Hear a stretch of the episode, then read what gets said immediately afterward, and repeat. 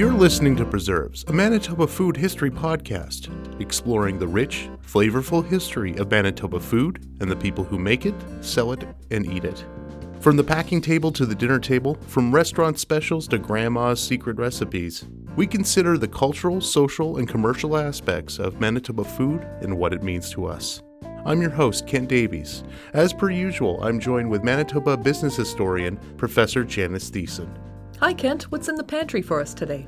Today we're talking about family farms in Manitoba. Nice.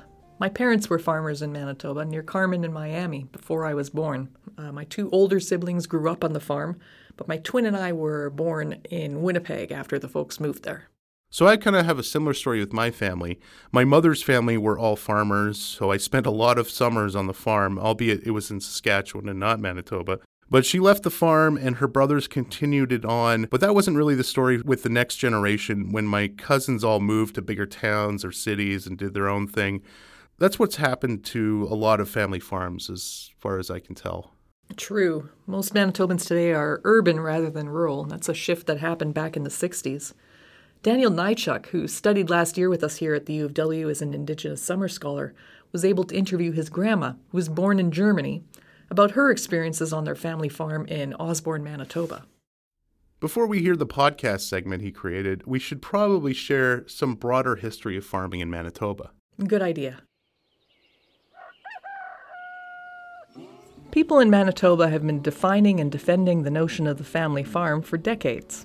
It's worth noting that there is no single definition of a family farm. The United Nations Food and Agriculture Organization says the definition often varies based on country, context, author, and political motivation. Canada's census does not use the term family farm, but instead distinguishes between sole proprietorships, partnerships, and corporations. All these categories can have varying degrees of family ownership and involvement, blurring the line between family farm and corporate farm. What is clear, though, is that the number of Canadian farms has decreased, and their average size has increased over the last century and a half. According to the 1871 census, there were more than 360,000 farms with an average size of 98 acres. By 2016, there were less than 194,000 farms, averaging 820 acres. Southern Manitoba's unique geography and history influenced the type of farming that emerged here. As historian Ken Sylvester argues, Western Canada's short growing season made large-scale, profit-driven farm operations not as attractive as elsewhere. Unlike in eastern Canada and the eastern United States, the Anglo-Canadian-dominated agricultural system that emerged in Manitoba in the 1870s was heavily capitalistic and metropolitan from its beginning, complicating the extent to which small-scale family farming existed in southern Manitoba. Manitoba's position within Canada's broader economic development is also important when considering how farming practices changed over time and what farming ideologies were responding to. For example, late 19th century federal policy placed greater emphasis on domestic capital and internal markets by supporting agricultural producers as core components of this domestic-focused capitalism. By early to mid-20th century, however, the shift towards international corporate capitalism with modernized technology and large-scale production made domestic farmers less important to Canada's agricultural policy. Indigenous peoples in and around what is now southern Manitoba have practiced agriculture for millennia. Indigenous farmers developed, grew, and traded many plants such as sunflowers, beans, and potatoes. Many of these crops remain some of Manitoba's top exports.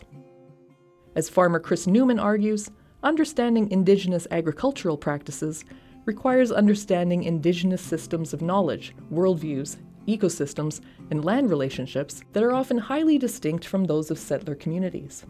Indigenous forms of agriculture have survived and adapted alongside settler agriculture, despite colonial efforts to undermine Indigenous farmers. By the 1880s, many Indigenous communities operated successful farms, defying Canadians' racist view of Indigenous people as incapable of farming. While government officials promoted agriculture as a means of assimilation, First Nations farmers often shaped their farming practices to support community needs over officials' expectations and to maintain traditional economic practices on their lands. Many Indigenous farmers' community-centered approaches to labor and farming finances also contrasted with the type of family-centered settler farming promoted by the Canadian government. Métis scholar Chelsea Vowell notes many Métis families across the prairies have extensive agricultural histories despite settler biases about Indigenous farming. Vowell states, The fact is, our people adapted swiftly to a set of completely new conditions, and we were damn good at it.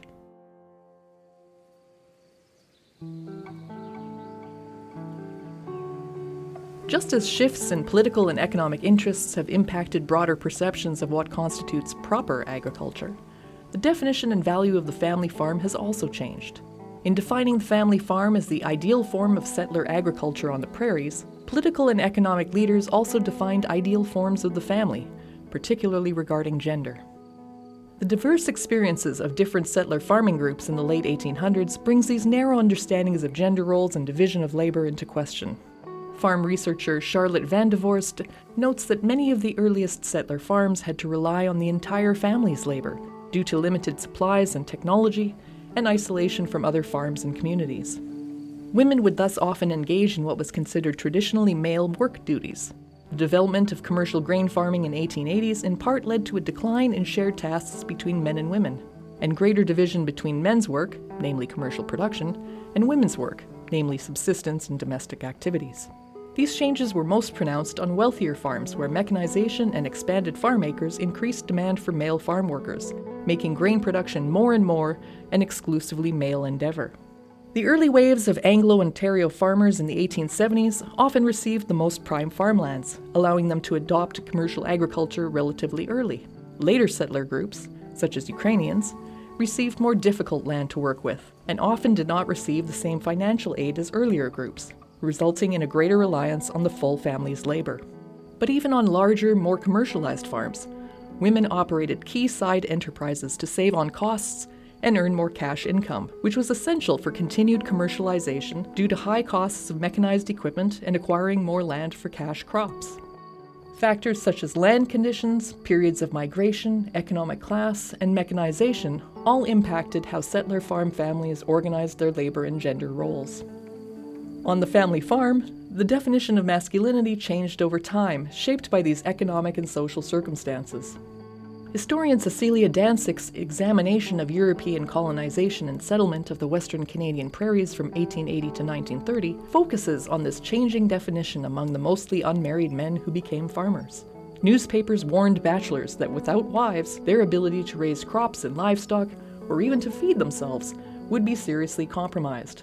Hawks would eat their chickens, pigs would uproot their gardens, cattle would eat their crops, and calves would take all their mother's milk. They needed to find a wife quickly to avoid these catastrophes. In the 1880s, as Indigenous people were being dispossessed and land was being allocated to settlers, bachelor farmers were expected eventually to settle down, own a farm, marry, and raise a family. Those who had not done so were excused on the grounds that they were still economically unprepared to support a family, or there was a shortage of women. By the 1920s, however, society's perceptions of prairie bachelors had shifted. There were more European women on the prairies, so more farmers were married, and bachelors tended instead to be farmhands, a role perceived as evidence of an unambitious nature. Manitoba's Department of Agriculture began to characterize farm workers as men who have failed in pretty nearly every walk of life. A real man was a married man with his own farm. A century later, Mennonite historian and farmer Royden Loewen spoke with us about his own understandings of how societal perceptions shaped his work and masculine identity. He had been conventionally farming 1,700 acres, turkeys and grain, with his father and brother, but now is organically farming 320 acres with his son. Loewen says his switch to organic farming was made in part due to political and social reasons, which he explained by sharing an exchange he had with the Richardson pioneer agronomist who had sold him the herbicides and the treated seed and the synthetic fertilizer when he was a conventional farmer. When the agronomist learned that Loewen was becoming an organic farmer instead, he said, "Oh no, you're going over to the other side." And to placate him, I said, "Oh no, Terry, it's entirely based on greed." So he said, "Oh yeah, I can respect greed." I said, there's two things. One is, I'm tired of you making more money selling me herbicides than I make money selling grain. So that's just greedy. I actually want more of the profit. But secondly, I said, there's something called social capital. I said, where I work, the University of Winnipeg, my status will increase significantly if my colleagues find out that I'm an organic farmer. And he said, "Oh yeah, okay." He said, I can respect that too. Loewen's brother, by contrast, organically farms only a quarter section of his many acres of land. Loewen says his brother told him, he says, I can't possibly do more because I won't be respected. He said, whereas you're a professor, the people know you're weird to begin with. So that's fine. Who is a good or real farmer is defined in much the same ways as who is a good or real man. Royden Loewen explains. Farming is very much social. I mean, the farmers all look at one another. There's an informal pecking order as to who's a good farmer and who's not a good farmer. I mean, I learned that from my father. He would drive past land. He said, oh yeah, that's that guy. Or worse, he says, oh, that's a school teacher trying to farm. School teachers should not try to farm. Or I remember we interviewed a guy, an organic farmer from Altona, Joel Brown, who just told us how he remembered, and I absolutely resonate with this, that he detested his role as a conventional farmer in the 70s and 80s when they were using herbicides. And then he said, and then of course you always had an overlap. Because it was much better to overlap and have a strip of stunted grain from too much chemical than to allow wheat to have a strip of untreated land and there'd be a bright strip of mustard or something. That is that's just the biggest shame there was. My father loved 2,4-D and MCPA when they came out in the 50s and 60s because for once you could get rid of that embarrassing mustard plant. It's not that mustard necessarily reduced your yield a lot. It was just it was such an obvious weed that it was so embarrassing. And so, so farmers are all constantly looking at one another. Shaped by these social expectations, Loewen chooses to grow sunflowers, hemp, and corn, as these crops are tall. My brother, who's a real farmer, says, I'm not going to be organic farming with you at all if we can't impress the neighbors. And so, well, one thing is, we know the value of sunflowers and hemp and corn as organic crops, on one hand, because they're tall, and so they'll hide the weeds. So we'll not be embarrassed.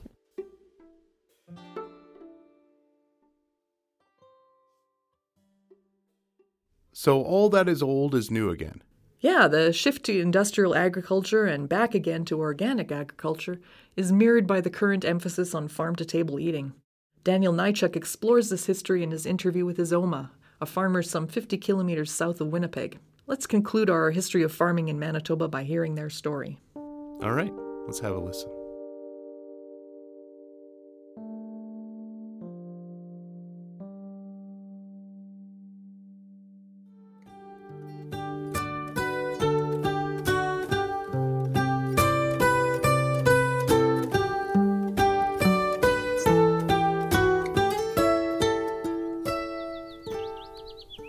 My favorite time of year, with long warm days filled with sunlight and outdoor activities. Of course, I'm referring to summer, when the crops are beginning to ripen and everyone rushes to enjoy the brief months in Manitoba you can still stand to be outside without getting hit by minus 30 weather or a big snowstorm. But my favorite part of summer is when my Oma's garden is in full swing with fresh fruit and vegetables, with my personal favorite being her strawberries. Although small, they pack a flavor with a perfect balance of sweetness, juiciness, and tanginess that pairs exceptionally well with a bowl of ice cream for a nice dessert after a long day of work on the farm. My name is Daniel Nychuk, and I come from a farm located in Osborne, Manitoba. And what I just explained is only a small taste of what it's like to live farm to table. In Manitoba, we get only a brief gardening season, making it impossible to experience these extravagant flavors year-round. And if the rabbits, birds, or late May or June frosts don't get to your garden first, you may not experience it at all. My Oma has always had a nice garden to eat from. She has also passed this down to my mother. However, growing up in Germany was a little different, as they lived off the farm and garden to eat. The climate allowed them to produce their own protein, poultry, and produce year-round to be able to experience that farm-to-table freshness.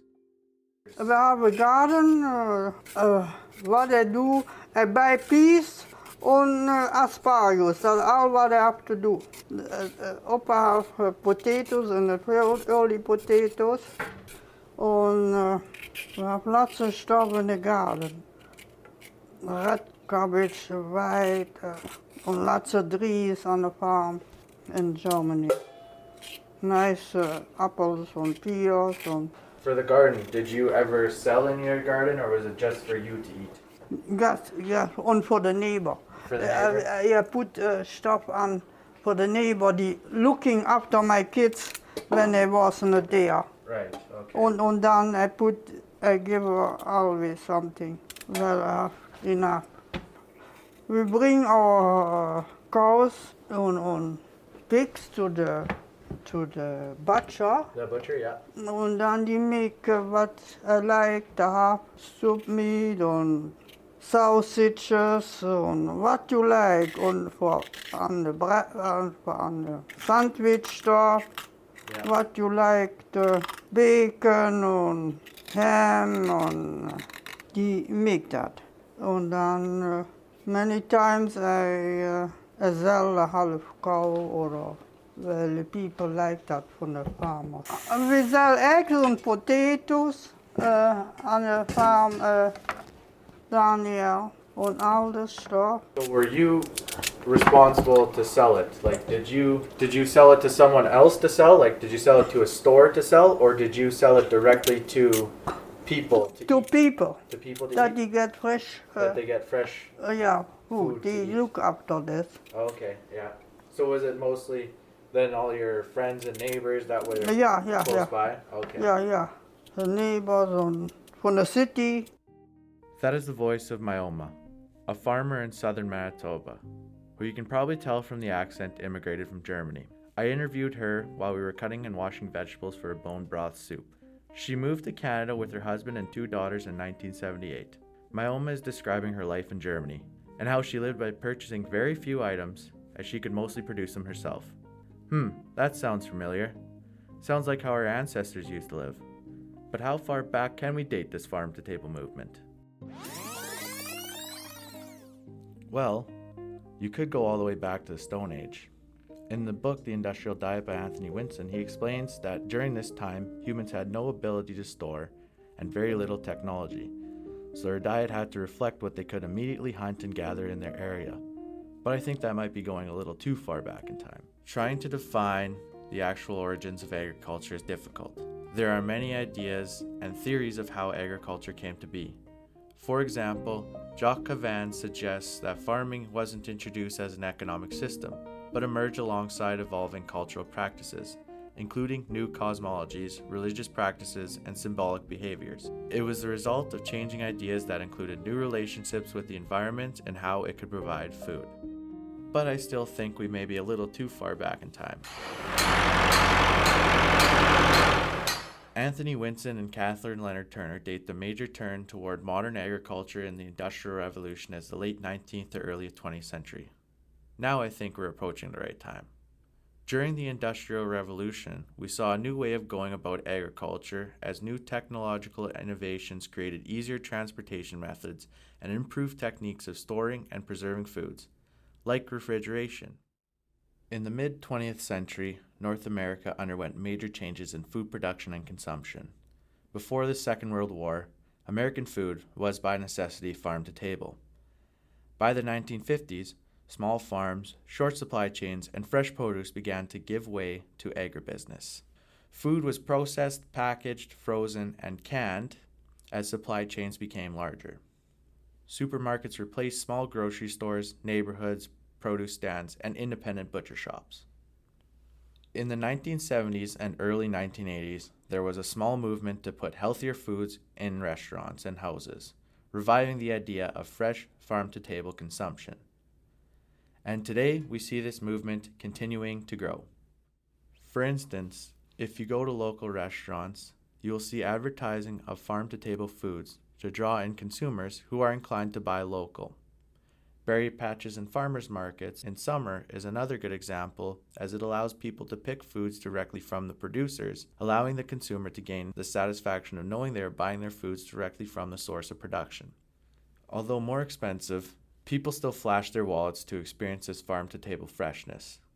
But with the high costs associated with farm-to-table dining, why is it that people don't do it on their own?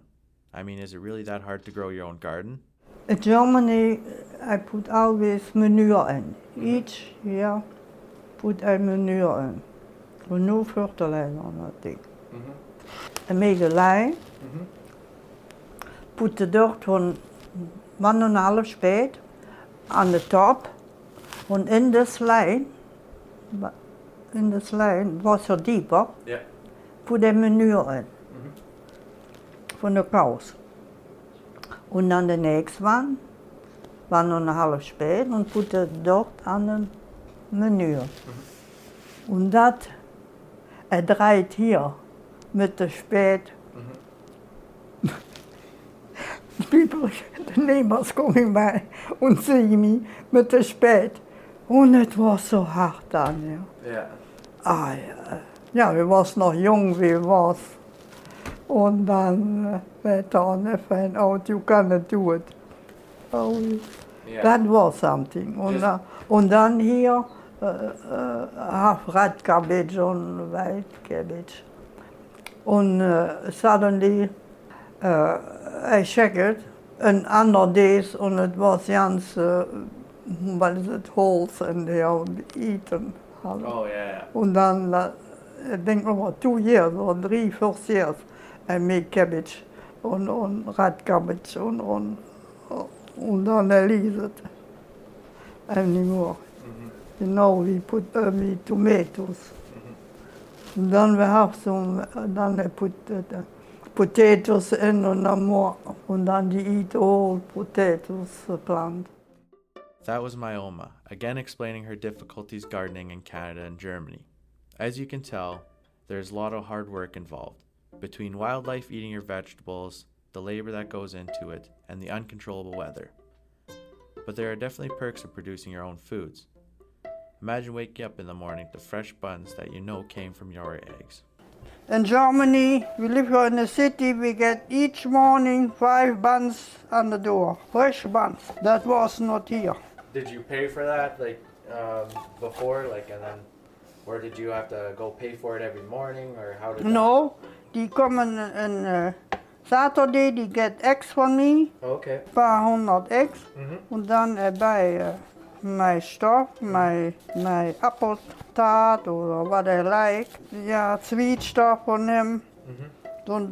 So the bread was basically an exchange for the eggs. To pay for the eggs, you would get bread in the morning from the baker. Buns. Yeah, buns. And in the morning. Today they do it only. No? Okay. It's too expensive.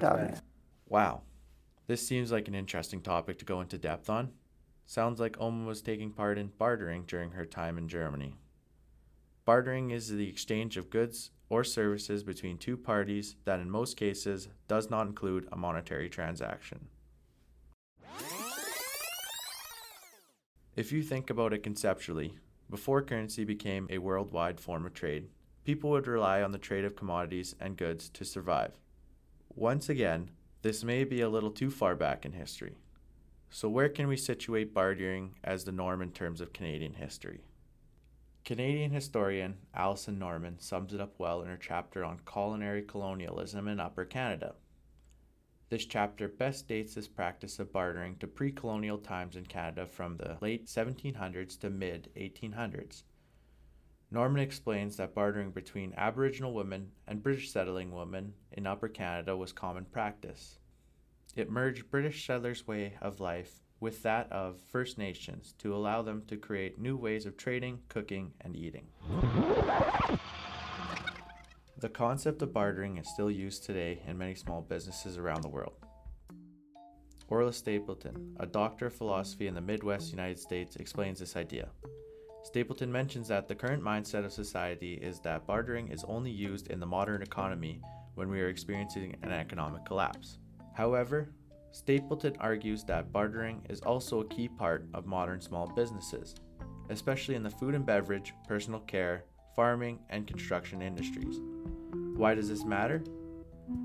Well, much like my Oma's case, the exchange of goods or services between small businesses is key. Monetary exchange makes no sense when each business is provided a product for the same cost to each other. To live a farm-to-table lifestyle, these bartering transactions are necessary as they allow both sides to profit off their transactions.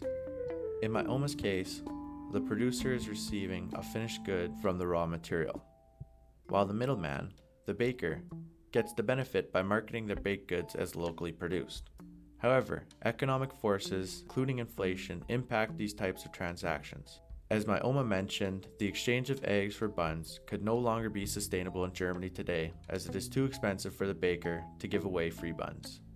To recap, farm-to-table eating is not a new concept and has been around well before our time. I mean, how else were people supposed to eat before refrigeration? Bartering is still a big part of small businesses and can be used to benefit both parties by leaving money outside of the transactions. However, farm-to-table has become increasingly expensive, making it difficult for the average consumer to enjoy farm-to-table fresh eating. But the price of farm-to-table includes a lot. It includes the rising expenses of small home producers like Myoma, and losses due to variables like wildlife and weather. It includes the rising costs of small businesses as well, which include labor, equipment maintenance, utilities, and transportation. But it also includes a system of community relationships that are challenging to maintain under economic pressures.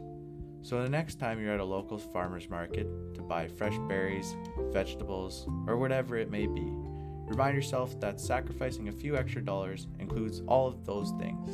In the end, I think that the benefit will outweigh the cost when you get to experience the perfect balance of sweetness, juiciness, and tanginess of fresh strawberries like those from my Oma's garden.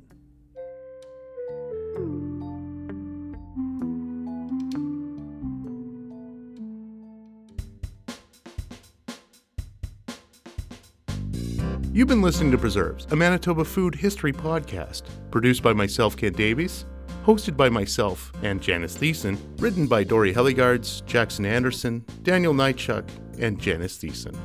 Narrated by Daniel Nychuk and Janice Thiessen, interviews by Daniel Nychuk and Janice Thiessen. Kimberly Moore creates the photos and images that accompany each podcast. Our theme music is by Robert Kenning. Preserves is recorded at the University of Winnipeg Oral History Center. You can check out the OHC and the work that we do at oralhistorycenter.ca. For more Manitoba Food History Project content, information, and events, go to manitobafoodhistory.ca. We're also on Twitter, Instagram, and Facebook. If you have a Manitoba food story and you want to share it, contact us by clicking the contact link on the website. Preserves is made possible from a grant from the Social Sciences and Humanities Research Council of Canada. Thanks for listening.